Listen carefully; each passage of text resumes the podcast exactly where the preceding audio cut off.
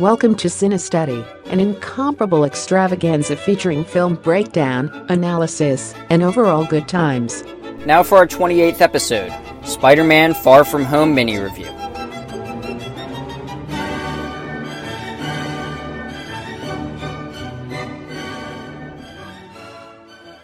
Hello everybody, welcome back to CineStudy. I am your host Dylan, and in today's episode I will be doing a quick mini review, and if you don't know what that is, it's basically what the name suggests, a short review, not very structured, just kind of flowing thoughts, things I like, things I didn't like about the movie, and we will be tackling Spider-Man Far From Home, the new movie from Marvel in the M C U, of course, directed by Jon Watts and starring Tom Holland, Jake Gyllenhaal, Samuel L. Jackson, Zendaya, and a couple other familiar faces. What's new? It's the M C U. It's going to have a lot of familiar big faces here. In typical CineStudy fashion, this mini-review will be divided into both spoiler-free and spoiler-full sections, so you can listen to this both before you've seen the movie and after you've seen the movie without getting anything ruined ahead of time. This is my first episode in a little while. I had a good streak going of an episode a week. Some things came up, and now I'm back at it a little bit. Not sure if I'll be able to pick that streak back up, but that's kind of beside the point. Here we are. Let's talk about Spider-Man Far From Home after we finally unloaded from the huge extended analysis episode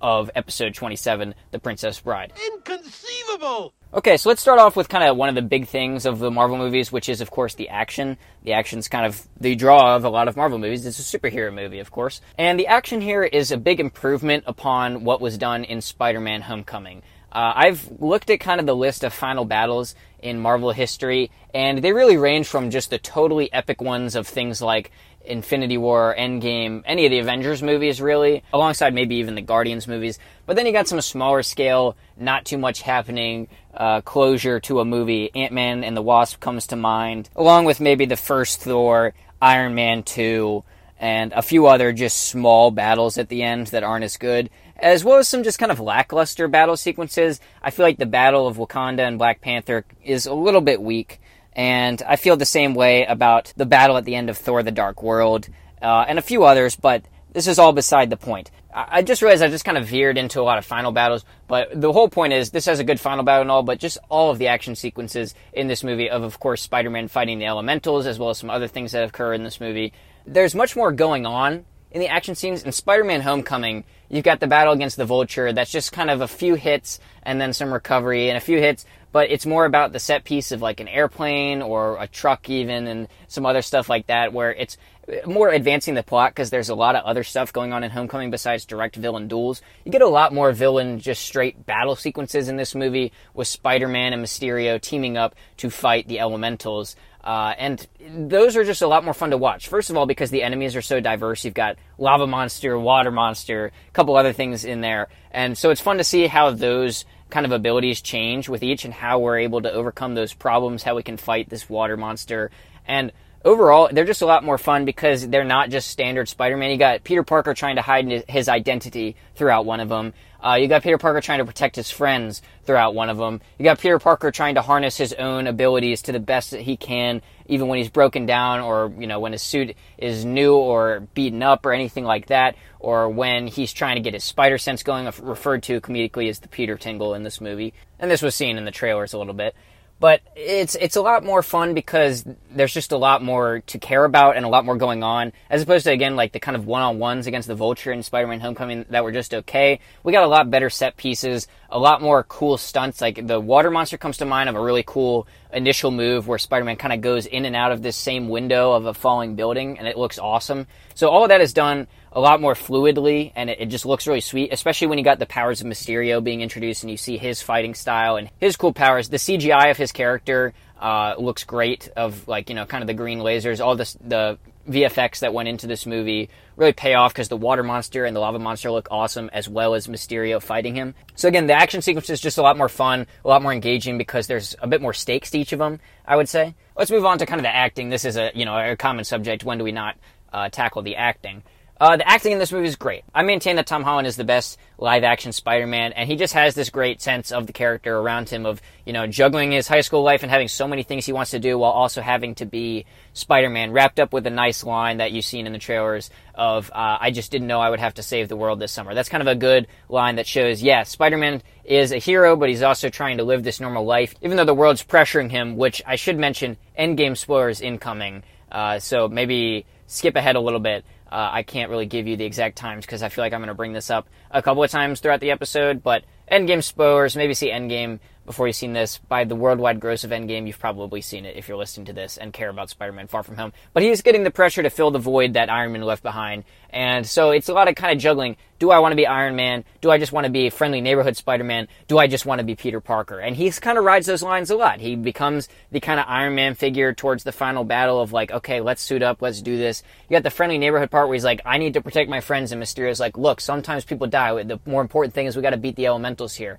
And then also just the Peter Parker aspect, wanting to be with M J, stuff like that. And we ride those lines throughout the movie really well. I feel I feel like in that sense, the movie really succeeds. The pacing's a little all over the place because you've got like long sequences of just like comedic bits that are only slowly advancing the plot that could be accomplished in like thirty seconds. Like there's there is a bit that could get cut out of this movie, and I'll talk about one of those scenes a little bit later on. But the pacing is kind of, you know, okay in that sense, but the way we kind of dice up the plot into Peter Parker, Spider-Man, potential Iron Man, that's a really nice division. I really like that. And, you know, obviously with that, Tom Holland is great at both, being the superhero actor and being the awkward teenager actor. He really shines in all those, and he shines in his comedy as well. It's a lot of fun to watch him. He's a pretty cool presence.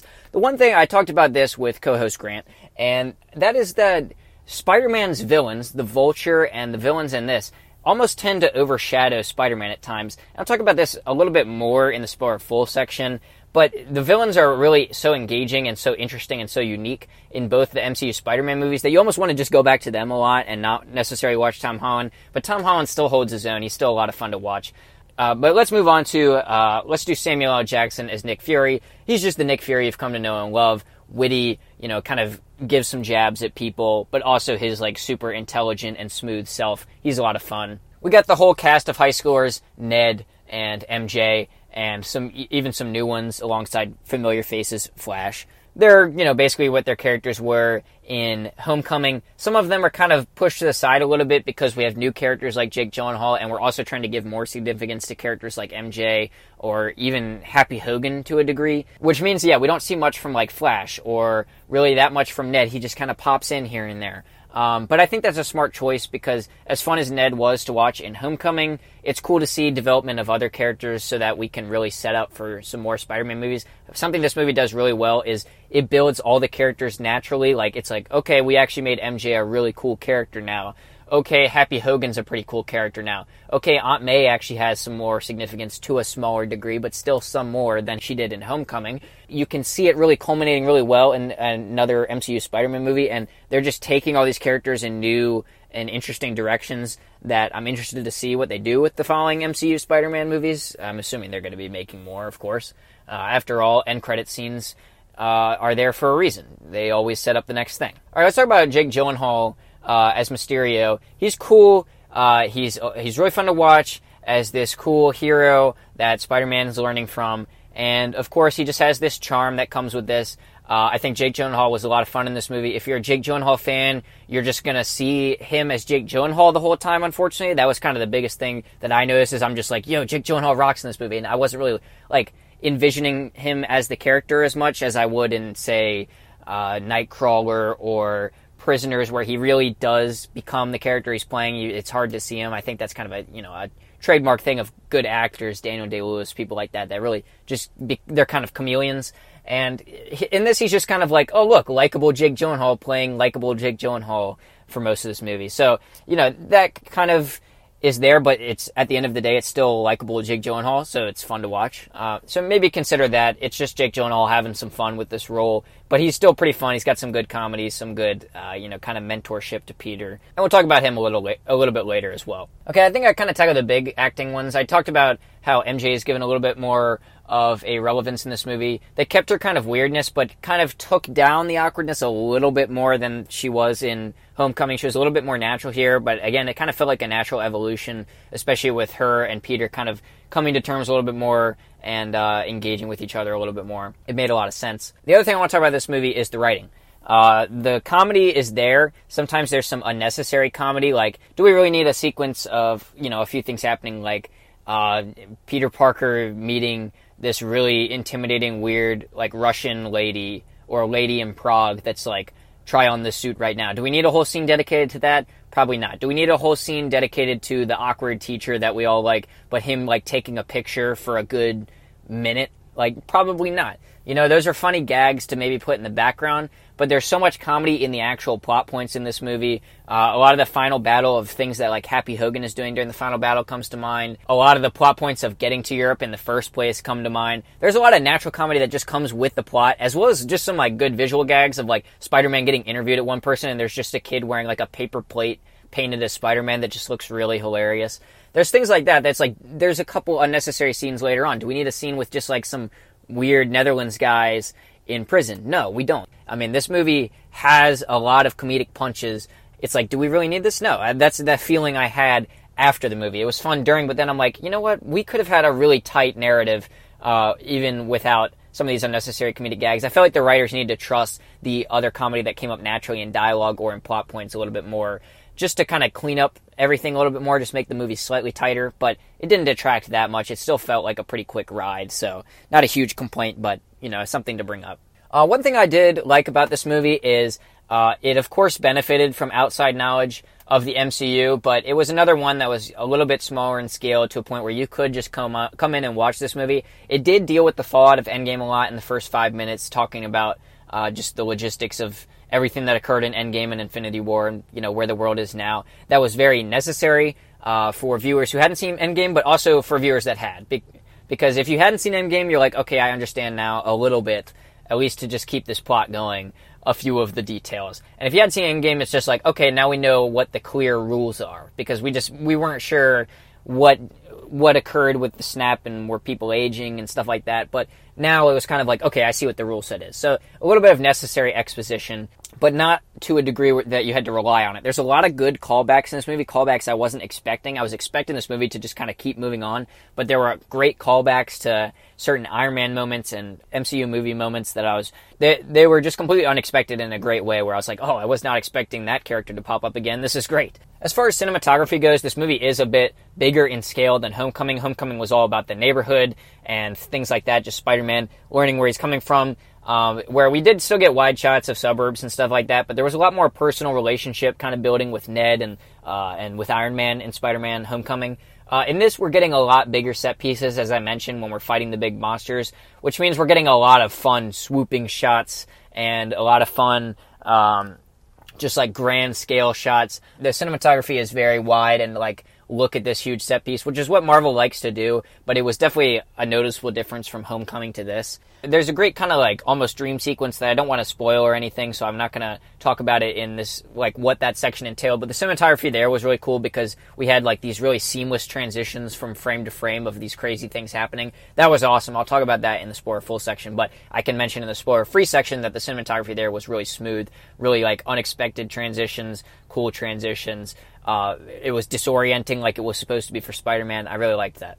I think I am pretty much done talking about stuff that is spoiler-free because there's big things I want to talk about in the spoiler-full section.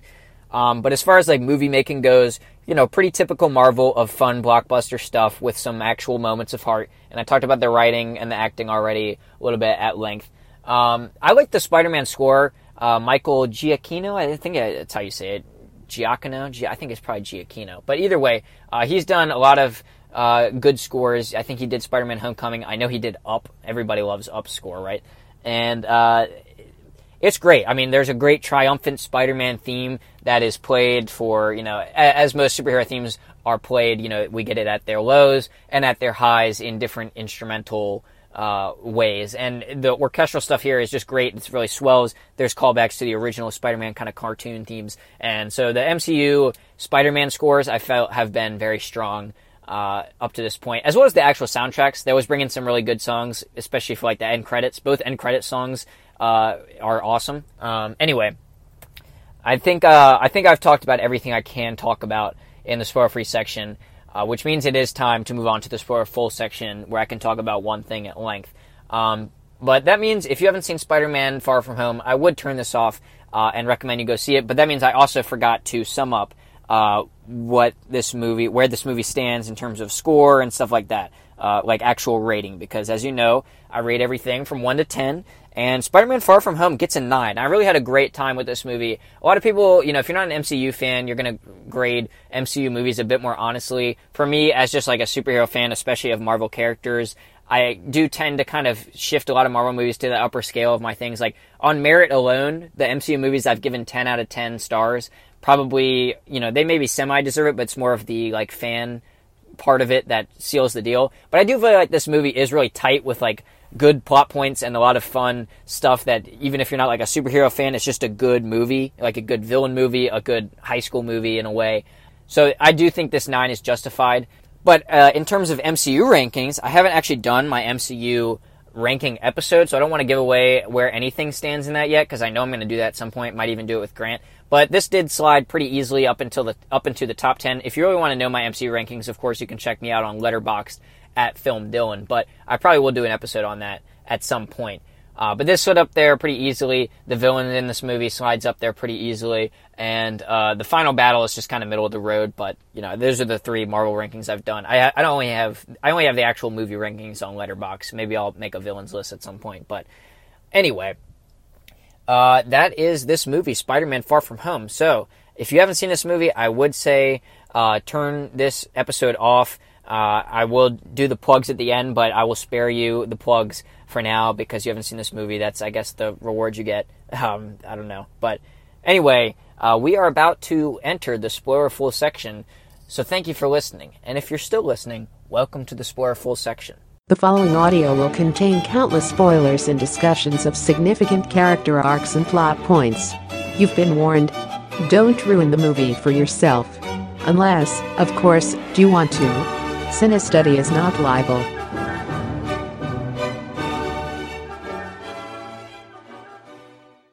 Okay, one big thing we need to talk about, everybody knows this, uh, Jake Gyllenhaal as Mysterio, the villain. I think if you had any sort of knowledge of Mysterio, you probably knew he was a bad guy. You were probably anticipating Jake Gyllenhaal to turn bad about halfway through this movie. I was the whole time, too. There was, like, the ounce of me that was like, oh, maybe they're going to make him a hero, but I was just like, no, there's no chance. There's absolutely no chance the villains of this movie are the Elementals, especially when I realized, oh, we've defeated all the Elementals already in, like, you know, fifty minutes maybe.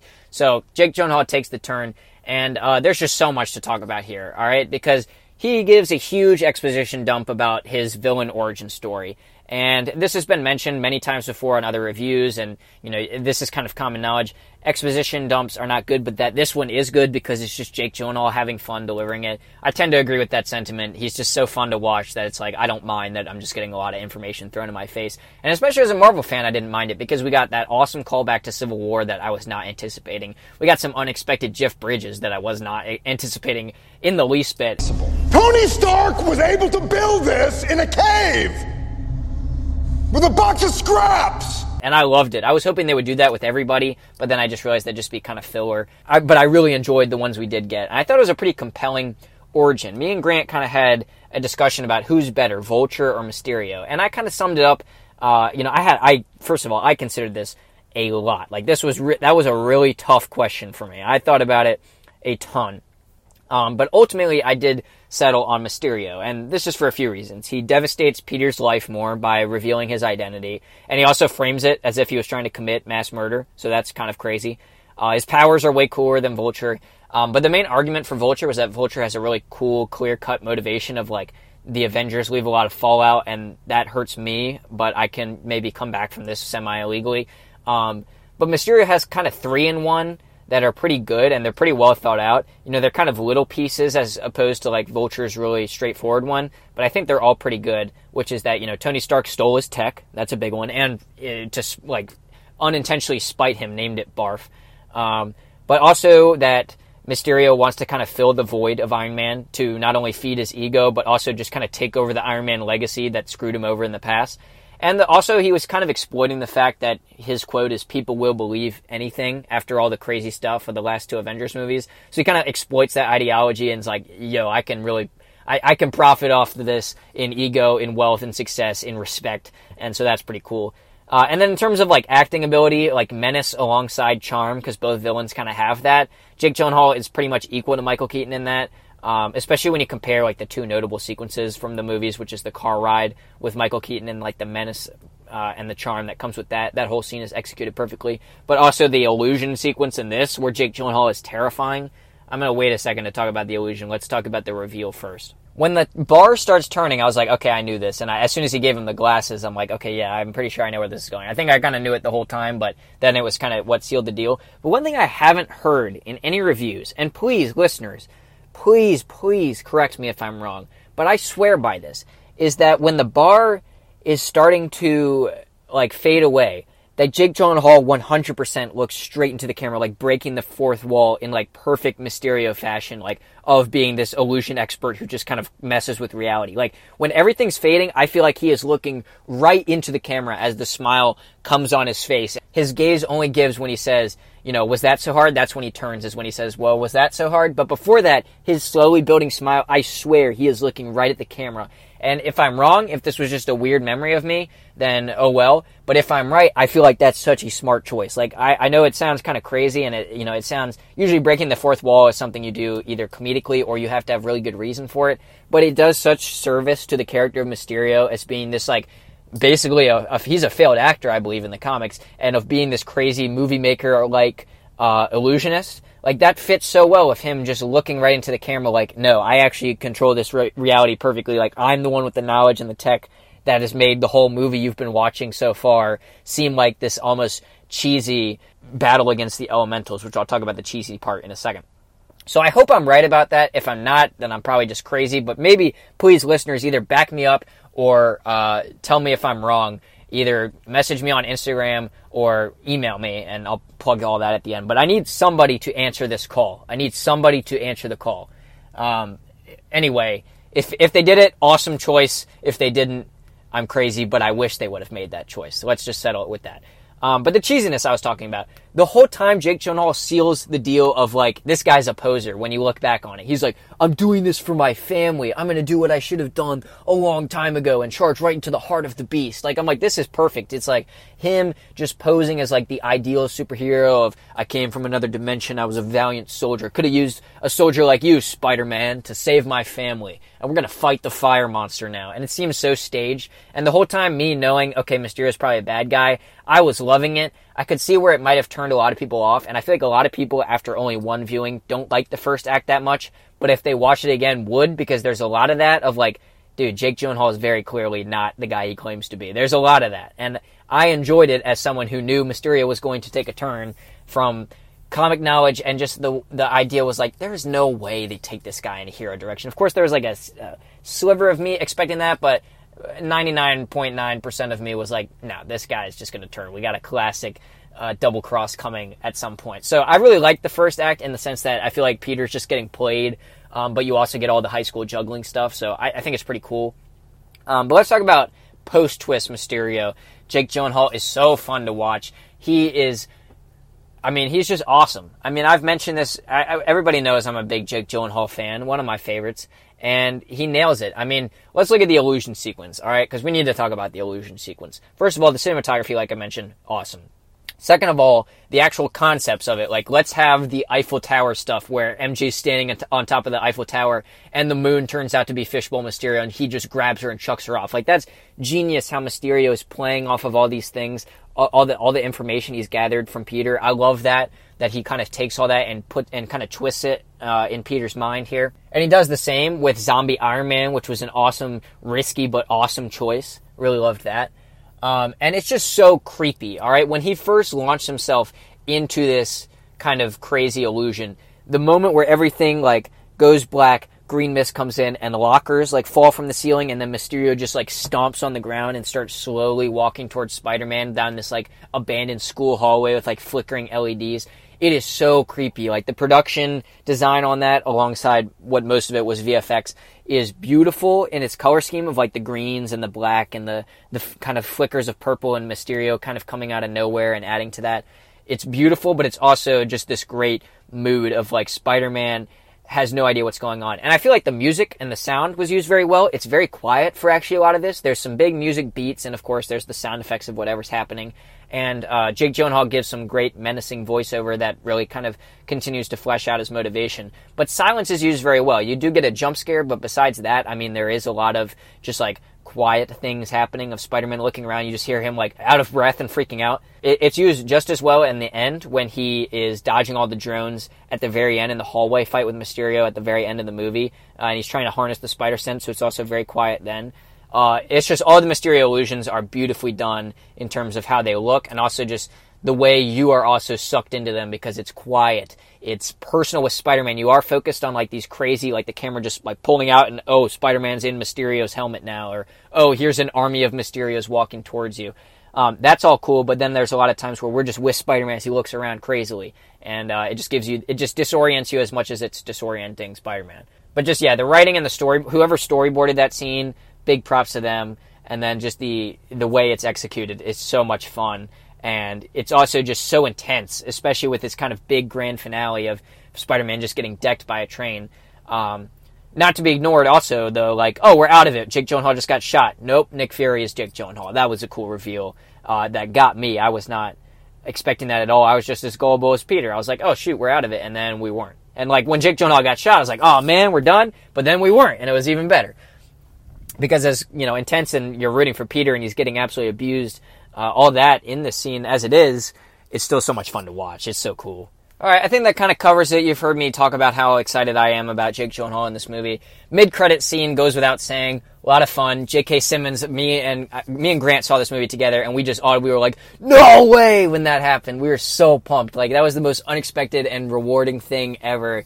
I was almost crying, laughing at the fact that they actually did that. It was so awesome. But then also, of course, Jake Gyllenhaal just devastates Peter, revealing his identity and everything, and Mysterio wins. Like, this is one of the villains that he does win. He might be dead, he might not. Let's assume he is. He still kind of won, because he's absolutely ruined Spider-Man, made himself look like the hero, and stepped into Iron Man's shoes for a brief time. So Mysterio is a lot bigger villain than, like, we can let on right now, because you're not supposed to go around saying Mysterio's the villain until there's, you know, I guess there's kind of a spoiler Uh, ban right now. Obviously, I try to avoid it. I didn't want to allude to it too much in the spoiler-free section, but uh, because, you know, people, there's going to be people that don't see it coming. I I, I, I want to preserve that experience for whoever I can preserve it for. But anyway, um, great mid-credit scene, and establishes that the fallout from this movie is big, because we went super big with Infinity War and Endgame, right? Because the fallout from those is huge. So anything on this was going to seem small scale, but just that big thing of taking the character of Spider-Man in a new direction